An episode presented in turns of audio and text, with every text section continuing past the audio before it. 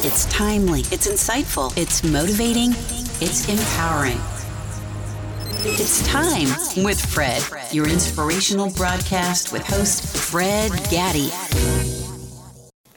Hello, and welcome to another edition of the Time with Fred podcast. This is a podcast that challenges mindsets and paradigms that hold us back. Podcast can be heard on iTunes, Spotify, Google Play, Podbean, and iHeartRadio. And you can also watch live on Facebook and YouTube. Today I have with me a very special guest in the person of Laura Fahrenthold, who's going to be sharing a powerful story about something that happened to her in 2009. Laura, thank you for coming on the Time with Fred podcast. Thank you, Fred. And will you tell us a little bit about who you are, just a brief background to our audience who are listening tonight?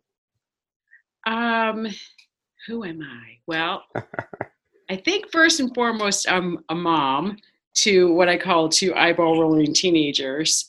Um, professionally, I was a uh, crime reporter for the New York Daily News for a long time, and a private investigator, a press secretary for the government and the local city government where I live, and uh, longtime editor at Woman's World magazine.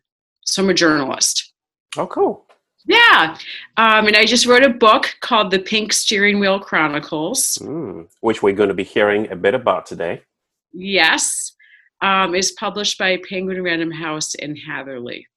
Uh, there's a powerful story behind the book. Uh, but Laura, there are moments when we all wish we could have over and over again. Uh, sometimes moments when everything changes, right? And for you, this was that day, that fateful day of 20, November 25th, 2009. And this was a day mm. when your world was turned upside down.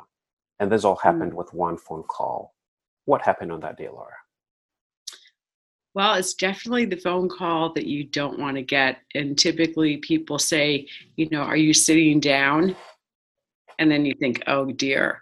Um, but I had gone out to dinner with my girlfriends, and my husband was home. Um, he had come home from work and he hadn't felt well. And it was pretty much before cell phones were attached to us at the hip. But he had insisted upon getting me a cell phone. It was in my purse, and I heard it ringing, which I can't even believe I heard it ringing because the music was really loud. And if I hadn't heard it ring, life would have been completely different. Um, but it was him, and uh, he said, You know, Laura, I'm sick. Help me. And I thought, Oh, God. You know, because he was like a big, strong guy. He was a journalist.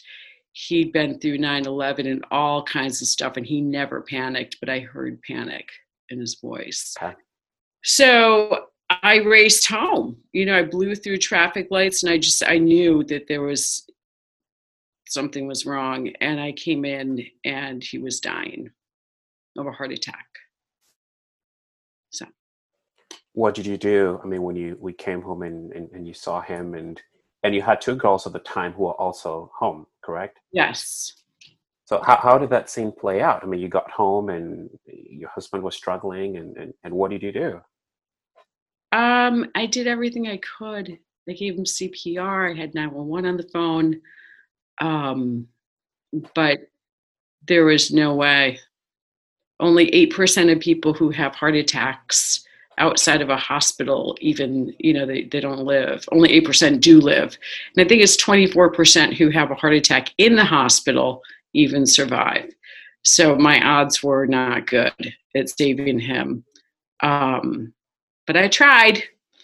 So and your you wrote you described the experience in your book um, and i quote you you you rather the deep expulsion from his lungs he was struggling to get back on his feet staggering, falling face down on the floor as he collapsed under his own weight, never to get back up.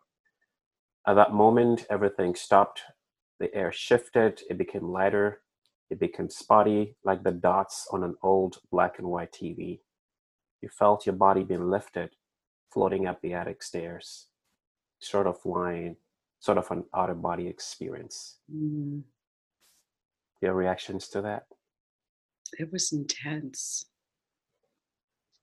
It made me a believer that, you know, the same as when you're born, right you you know you enter the world and i believe that in the same as in death you enter a different world because i could feel it and hear it and see it and it was just like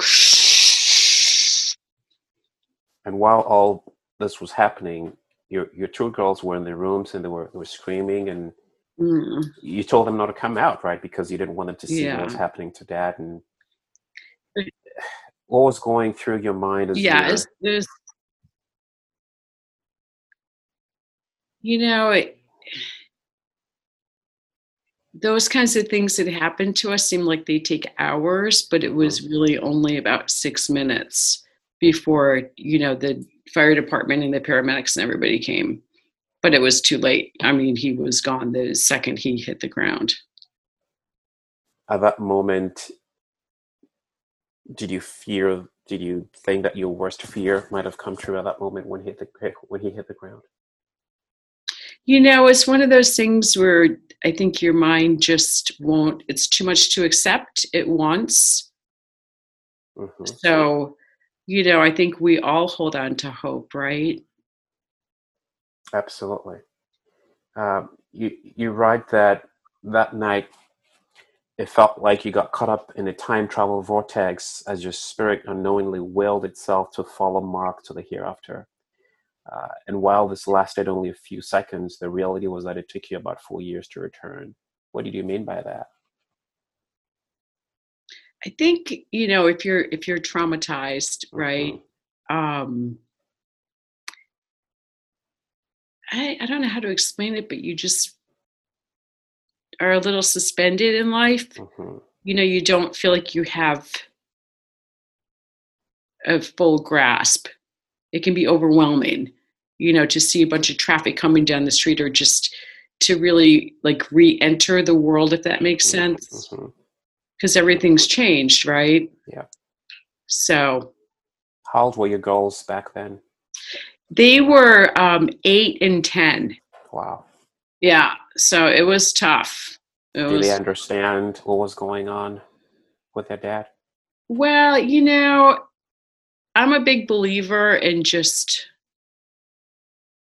staying straight and not being like, oh, dad's playing harp with the angels in heaven. But that was the hardest thing, you know, to tell your kids Yeah. that their dad was, you know, and I said the word dead. He's dead. He's not coming back. and sometimes kids as young as that age some of them are not able to grasp the reality um, of, Mhm. of death right but did they understand when you told them that how, how did they react to that I think, you know, they understood they grew up with two journalist parents and they weren't, um, they had heard different talk than maybe other families. Like if you were a doctor, you would have certain conversations, or if you were a school art teacher, you know, whatever it is. So, um, I think I think they understood, but it took us all a long time. Like when I said it took us four years to return, but that was um, both literal and not. Absolutely and uh, and you write that when the doctors told you this was after they'd taken him i guess to the hospital and you were there when the doctors told you that he was this was his friend had come and you heard his friend crying and, and you knew it, it confirmed your worst fears right and when the Mhm. doctors told you that he was dead it was hard for you to believe you you described spending time talking to him checking his pulse and i guess wanting to validate right uh, what were you trying to accomplish I don't really know, except that you know you don't want to believe, hmm right? So you need to check for yourself and be with that person, or you know, do whatever it is. So I just wanted to spend time with him Mm. rather than having somebody tell me that I had to say goodbye. Yeah. I wanted to just be with him Yeah. quietly. Did you find peace at that point after that Um, no. Honestly, no. I mean, I think that the thing that gave me peace and looking back at it was the, if you will, like the spirit separating from the body. It's almost like when you're pregnant, you know you you have a baby, but until you give birth and it Mhm. becomes real. So it was like a birth. Mm-hmm. So that was the thing that gave me peace. Mm-hmm. And then you and your girls um, got into the RV, right? And this is what your book's about. And you decided to drive 31,000 miles across the country with your late husband's ashes. What prompted that, or what was the um, was the motivation behind that? Well, I think we're all pretty traumatized. Um, and it was, you know, it's really tough to be in the same house and to have to go back to school and go back to work and, you know, have everybody checking in on you, which I really appreciated. But, you know, it was that suspension of reality. Like you had to continue on with your life, but nothing was the same. Um, and I didn't want his death to define them, mm-hmm. you know, to make them feel dip. Well, of course, it would feel different, but like not to be victims of it. Mm-hmm. So, um, I thought it would be good if they got out of where we lived, and if we went camping. So I was like, okay, we're going camping um, out west, which is something I've never done. Um, and I was really scared but we did it. And I brought his ashes with us because I didn't want to leave him home in case something happened, like the house burned down or somebody mm-hmm. broke. Mm-hmm. you know, so I brought him with us um, on this tent camping trip, and it ended up. It's just one of those silly little things that happened. I was walking to the outhouse in the middle of the night, and I was terrified. So like, like some flannel toothless killer was waiting, you know. So I brought the box of ashes with me, just you know, it was like protection or whatever. Um, not that he would do anything, because. Um, and then I tripped, and the ashes kind of flew out, and I thought, oh gosh, he wants to get out of this box. Like mm. I should do something with him rather than keeping him trapped in there. So it just turned out that um, we saw an RV on the side of the road and I was really bad at pitching the tent and we were wet and drowned and tired and cold and I was so sick of cooking on the campfire and everything. So we bought this RV and we ended up just, you know, taking it out for almost five summers and traveling around the United States and Canada and that was kind of our thing to sprinkle his ashes in different places. Hmm.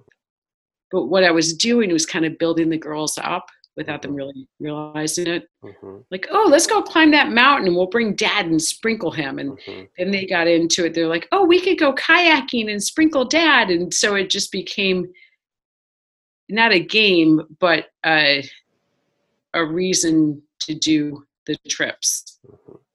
Did that did that help bring closure um, to what happened? I think it helped separate us from our, you know, our regular Los Angeles adventures. You know, I always like to say that they got to climb mountains that were taller than their six foot mm-hmm. four dad. Mm-hmm. Um, yeah, closure, but also, you know, lots of adventure so that, you know, when they looked back on their lives, they could be like, oh, you know, this job interview isn't so bad. You know, I changed an RV tire when I was 11 years old on the side of you know a dirt road kind of thing. Mm-hmm. Mm-hmm. So it's trying to build them up. Yeah. And, and you're i know this has been a while but I, I imagine there's still memories right we just you know celebrated honored father's day mm. um, mm. are there memories um, of your husband that i'd imagine yes right that that continue to uh, that you experience um, you and your girls I mean, absolutely. Um, you know, it's funny how you could show a kid a picture that they might not even remember, but then it gets logged in their brains and they do remember it. Mm-hmm. So um, there's a lot of that. You know, there's a lot of talking, a lot of stories that people tell, but it's, you know, we definitely don't live in the past. Mm-hmm you know we're we're all older now. Yeah. you know i've got one who's a senior in college um, and that's the wonderful. other one is working on tall ships america. That's awesome. Yeah it's great. So she's a deckhand and she became an emt and she wants to go to med school. So you know there's a lot that's transpired between then and now. That's awesome. Well i'd imagine that one's experience or one's perspective on life uh, changes after after an experience like this. How has this experience shaped uh, your view of life, or has it at all? Um, it's made me realize, as cliche as this sounds, that it's important to do the things you want to do and maybe not get so hung up on money or prestige or you know what the joneses are doing mm-hmm. it just you know it makes you look at things a lot differently mm-hmm. um maybe a little bit to a detriment because you can mm-hmm. kind of see through things a little more yeah you know and so if you were to if we were to turn back the hands of time and and you're reliving this knowing that say in the f- next few days or so um, you know your husband was was there anything that you'd have done differently knowing that this was inevitable um that's a good question i might have appreciated him a little more you know uh, you know because you never think that your husband helps with the housework or you know whatever and then i realized he actually did do stuff like I hate taking the garbage out. I hate shoveling the snow. So and so do the girls. So we take and they used to do when they were little. It was so cute. Um, so we take all the mats out of the cars and we lay them over the snow so we don't have to shovel. you know, things like that. Um, but I think it's human nature to take for granted. You know, you think that you're going to go to bed at night mm-hmm. and everything will be the same in the morning. And it ain't true. So there's one thing that, you know, all the old ladies say is you never go to bed angry. That's right. They're right. Because you think about those last things you said to your loved one and imagine if they weren't polite you know, you you you touch on this important um, point, uh, Laura. I was taping um, last week's actually last week's episode of my podcast, and it was about anger, and I taped that from a a point of reflection, right? Considering the anger that so much filled our, our society from everything that's happened, and and even down to our individual uh, lives. I a friend of ours who we've known, you know, great family that we've known for a while had you know had some challenges and uh, relationship really was just um, uh, just had to end all because of anger right one party just it was just uncontrolled anger and it was just one after the other and it, got to a point where um, the wife had to just separate and it's in hindsight you know there were he realized it and he was trying to reconcile and, and calling back and but a lot of harm had been done but you talk about not going um, to bed while angry, and it, it, reminds me of the scripture um, that says, um, "Do not let the sun go down on your anger." I think it's Ephesians four twenty six and twenty seven says, "Do not let the sun uh, go down on your anger." I, I, think there's a lot of value in that? Especially as it relates to personal lives, right? Because you just don't know what tomorrow uh, may bring, right? Does that does that make sense? Exactly. Just, you know, your daily interactions with people, if you're upset with a cable company or, you know, whatever it is, we, I think we, or, you know, when people beep their horns on a Sunday morning, if you don't move your car like two seconds at the stoplight, you know, I think we all just need to take a breath. Yeah. Yeah. So that's what I learned is just, you know, to take a breath, take a pause, and look around you and see what you have. Mm. And water it or weed it, but you know, do something. Yeah. And imagine, uh, Laura, there are so many fragile relationships, right? Whether it's a spousal relationship, you know, mm-hmm. parents and kids, and you know, folks not talking to each other, um, and, and holding anger, right? Not knowing, um, you know, what tomorrow holds. Mm-hmm. Uh, knowing, you know, given what you experienced, right? I mean, you lived it. I mean, you didn't know that this was going to happen uh, there's probably someone listening to this right now, Laura, who maybe, you know, maybe relationships that are severed or or families that aren't talking. Uh, what words of wisdom would you want to pass on uh, to perhaps someone listening to this podcast or, or, watching us right now? What do you say? I know you kind of touched on it, but um, I think people people need to hear it. Right? It's one thing just knowing. I mean, there's that realization, but what would you tell them? I mean, you live, you've lived through it, right? You know, you always hear about how people get back together on the deathbed. Mm-hmm. You know, you go visit the parent that you had the falling out with, or, you know, we go to people's funerals, right? But we haven't seen them in 15 years. Why do we do that? I think we should, you know, go make an effort to keep your relationships, right? And if if there's a problem with one, I mean, I've done it. I was the bigger person in a relationship um,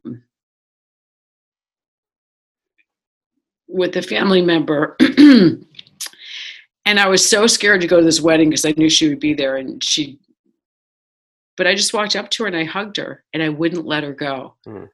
I just kept hugging her. And within a couple minutes, we were both bawling and now we're friends. Mm. It takes one person, right, to be to be the, the big person, right? Um, it, it takes one person to take that step. Perhaps sometimes it's it's a feeling of pride. I don't want to I don't want to show my weak side, and mm-hmm. but it takes one. And in this case, you were you decided to be that that that bigger person and um, saying, look, I, I, don't care what's happened in right. between us. I'm going to go ahead now. How difficult was that for you to to be that big person to to be the one to initiate uh, that attempt at, at reconciling or or extending that olive branch, so to speak. Well, we can all, you know, I think it's all ego, right? So if you mm-hmm. put your ego aside, and I'm not saying I'm always the big person, but in that particular instance, something had to give. And I knew that I had to be the one to give in order to, you know, unfracture this yeah. relationship. Yeah. Yeah. So, and how did that make you feel? Did that how, how did that make you feel afterwards? I still get tears in my eyes now. yeah. I mean, it's, you know, we just have to be kinder to each other. It sounds so snappy and silly, but we do. I mean, look at everything we're going through now. Yes. Is is a nation. It's yeah. I mean, you, you touched on exactly you know that right. There's there's so much fragmentation. There's so much anger. Yeah. There's and for all the right reasons. I want to be careful. Um, this, you know, this divisions and, and, and injustice. And, and I do understand that we have to cry for, or we have to fight for injustice and stand for what we believe is right. But underneath all that, or behind all that veneer, there's a lot of hatred. There's a lot of, um, mm. what are we to do? Right? I mean, here you are. We're we're we're living this. I mean, I haven't met you. I I read your story and I was so inspired by it, and I I reached out to you and, and you were and you agreed and and I want to say thank you for that. But I, I think there's that's really how the healing starts, right? I mean, in spite of you know what folks may be going through, in spite of what the underlying, it takes that one person uh, to build this bridge. Because again, coming back to the story, which we're not digressing from, but life is fragile, right? It's not it's not guaranteed to any one of us. Um, they say yesterday was a what it is saying uh, t- today is not tomorrow is not guaranteed tomorrow is a promissory note right we don't know whether it's going to be uh, it's going to be available to us or not so the only the only the only opportunity we have really is today right so how do you live life now laura i mean you've you've you've had a lot of i guess wisdom and experiences from what happened but what's what's what's your philosophy in life laura if I can ask you that question. That's a good question, Grasshopper. I don't know. Um, Good question. What's yours? My philosophy, um, it, it's changed really over the years because they're um, depending on what's what stage of life in which you are. Mm-hmm. Um, but mine's really um, is to live in the moment, is to appreciate who you have, right? I mean, this whole COVID nineteen experience, and you know, you, you see people who've died, and uh, the, the, the job losses and all of that, and is really to to be thankful, right? It's not perfect, um, but I'm thankful for today. I'm thankful for the for the little things, right? For the ability to wake up in the morning and and just breathe. Because I realize I try to put things in perspective and realize that not everyone has it that way. Um, I have a family. I have you know wife and, and two adorable kids and and there's love. Uh, we love each other. Um, things may not be perfect. We have our own challenges. There are things that are happening all around us, but we try to be thankful. We try to be grateful for what we have, uh, and try to make the most out of it. Mhm. right? So that's that's in this moment, that's that's what it is. It may change a year from now depending on where we are, but um, but for the season in which I am right now, Mhm. uh, that's that's that's my philosophy. I like that word, the season. I mean, hopefully, good comes out of COVID and that we've all pretty much been stripped of what we know, right? Oh, absolutely. And maybe this will help us be more family oriented and, you know, not as materialistic as we can all tend to be Yeah. all of that. So, Yeah. And and that's and that's that perspective, right? I mean, we can focus on all the bad things that are happening, um, and again, not to downplay anything. I mean, there a lot of people have died, um, and people are still, you know, catching this. People are still not, you know, in the hospital. Uh, but in spite of all that's going on, what what good can we can we find out of that, right? And that's that, that's how I see things. I'm the glass, you know, half full kind of guy. Um, uh, I'm realistic, but but I try to see things from a from a different perspective, right? I I to okay, what what can we learn out of this, right? What good can come out of this, and and a lot of good things have. I mean, they're we're not seeing it because, of course, all we're hearing about is, is the bad stuff, right? That's that's media, but but there's a lot of good things, uh, and that's and that's that perspective. Uh, but one question, Laura, that I like to ask um, everyone I talk to um, is is what what defines you now, right? Having experienced uh, life and things that a lot of people have not experienced. Um, what would you say defines you? Hmm. Well, I do have to say, I don't look at the glass as half full. I look at it as completely empty. Why is do. that? I just do. I don't know. I mean, I'm not a half glass full person. I look at it as empty, and what can I put in it to Hmm. fill it up? That's another powerful perspective that I hadn't thought about before. I mean, I might be a little negative, maybe a little snarky, maybe a little jaded, maybe a little hurt, you know, all of those things. So I'm not, I mean, I'm definitely a fun, optimistic, you know, I'm a go get 'em girl, but I, I'm not, you know, tiptoeing through the tulips, if Mhm, that makes sense. mhm. Yeah. So seeing the glass as empty brings the best out of you, right? This is empty. Yeah. What can I do to? I like that. I like that. I mean, I don't see that as negative at all because sometimes the opposite is also always also true. If it's empty, if it's half full, ah, you know, there's a little bit of water in here, so uh, I'm I'm okay, right? But if you see it as empty, then it brings out the best in you. I like that perspective. Thanks for teaching me that lesson. I didn't think about it that way. Well, I didn't even, I never really put that into words until you asked me the philosophy. And I'm like, I wonder what that is. And I, you know, I can't, I, the glass is empty. Yeah.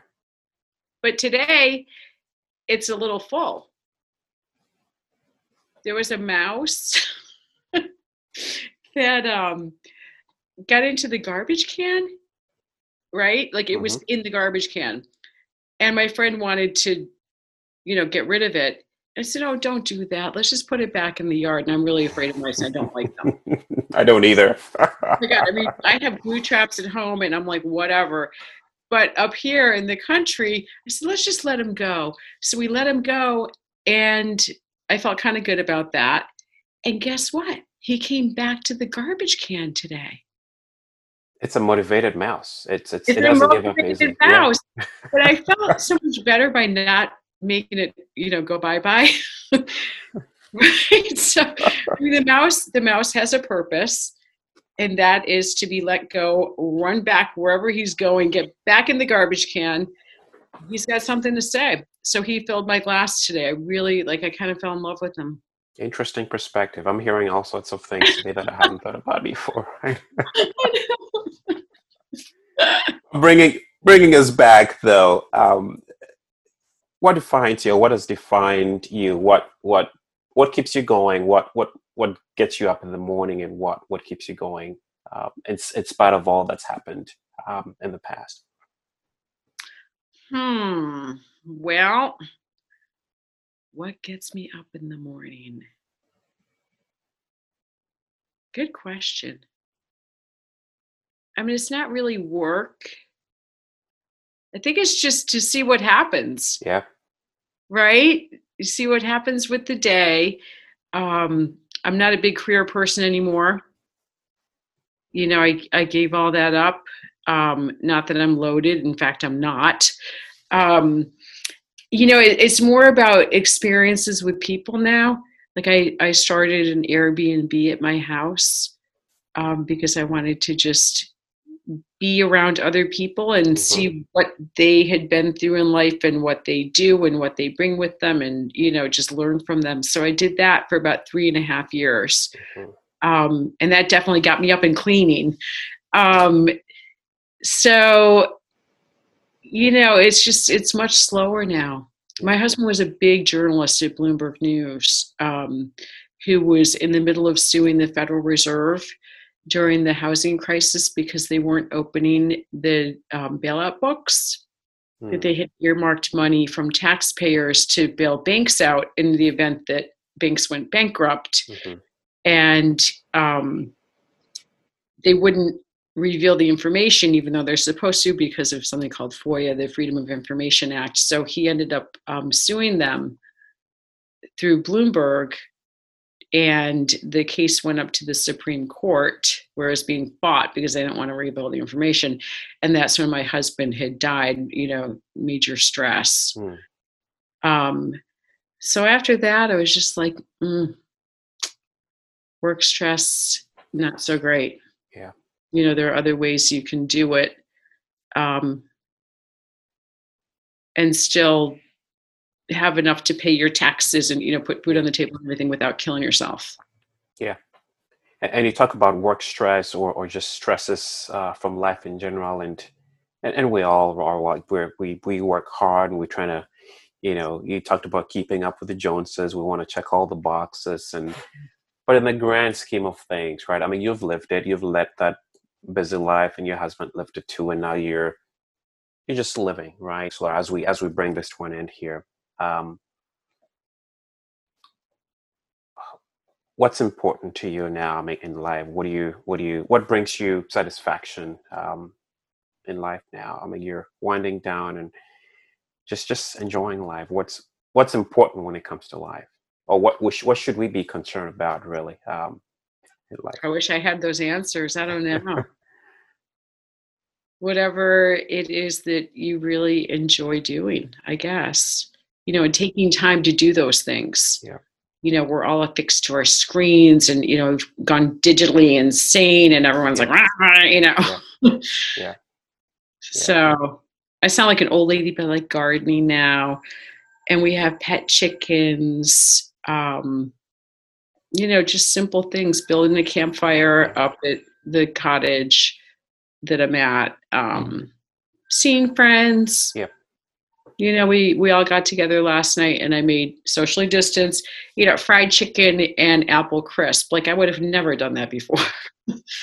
Right? Just so, enjoying just enjoying enjoying life right? Yeah i think the one thing i always love to say is that um, the big things are the little things in disguise. Yeah, yeah. i totally i totally agree. Laura where can uh, where can our audience um, find find your book I know it's on Amazon, right? I um, mean, it's. It is. Um, it was in people.com. It was featured three days ago, which was so exciting. Um, and it's published, I said, by Penguin Random House, The Pink Steering Wheel Chronicles. Um, it's on Amazon and, and you know local bookstores, whatever. And then my second book, The Airbnb Chronicles, is coming out in April so that's really fun because it's like a look inside of an airbnb and yeah. you know these people's lives and all the cool things they've done and cool how that affected our awesome. home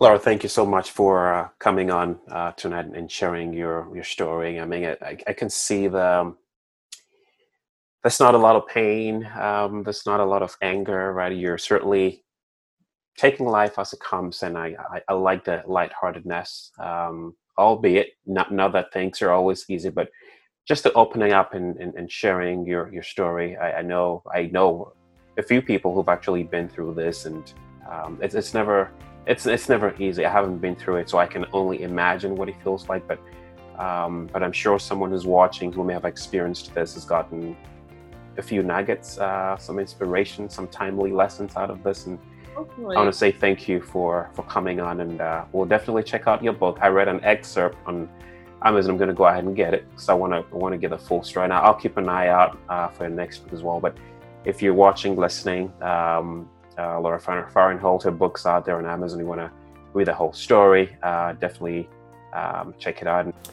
And until we come your way next time with another edition of Time with Fred, thanks for tuning in. Goodbye.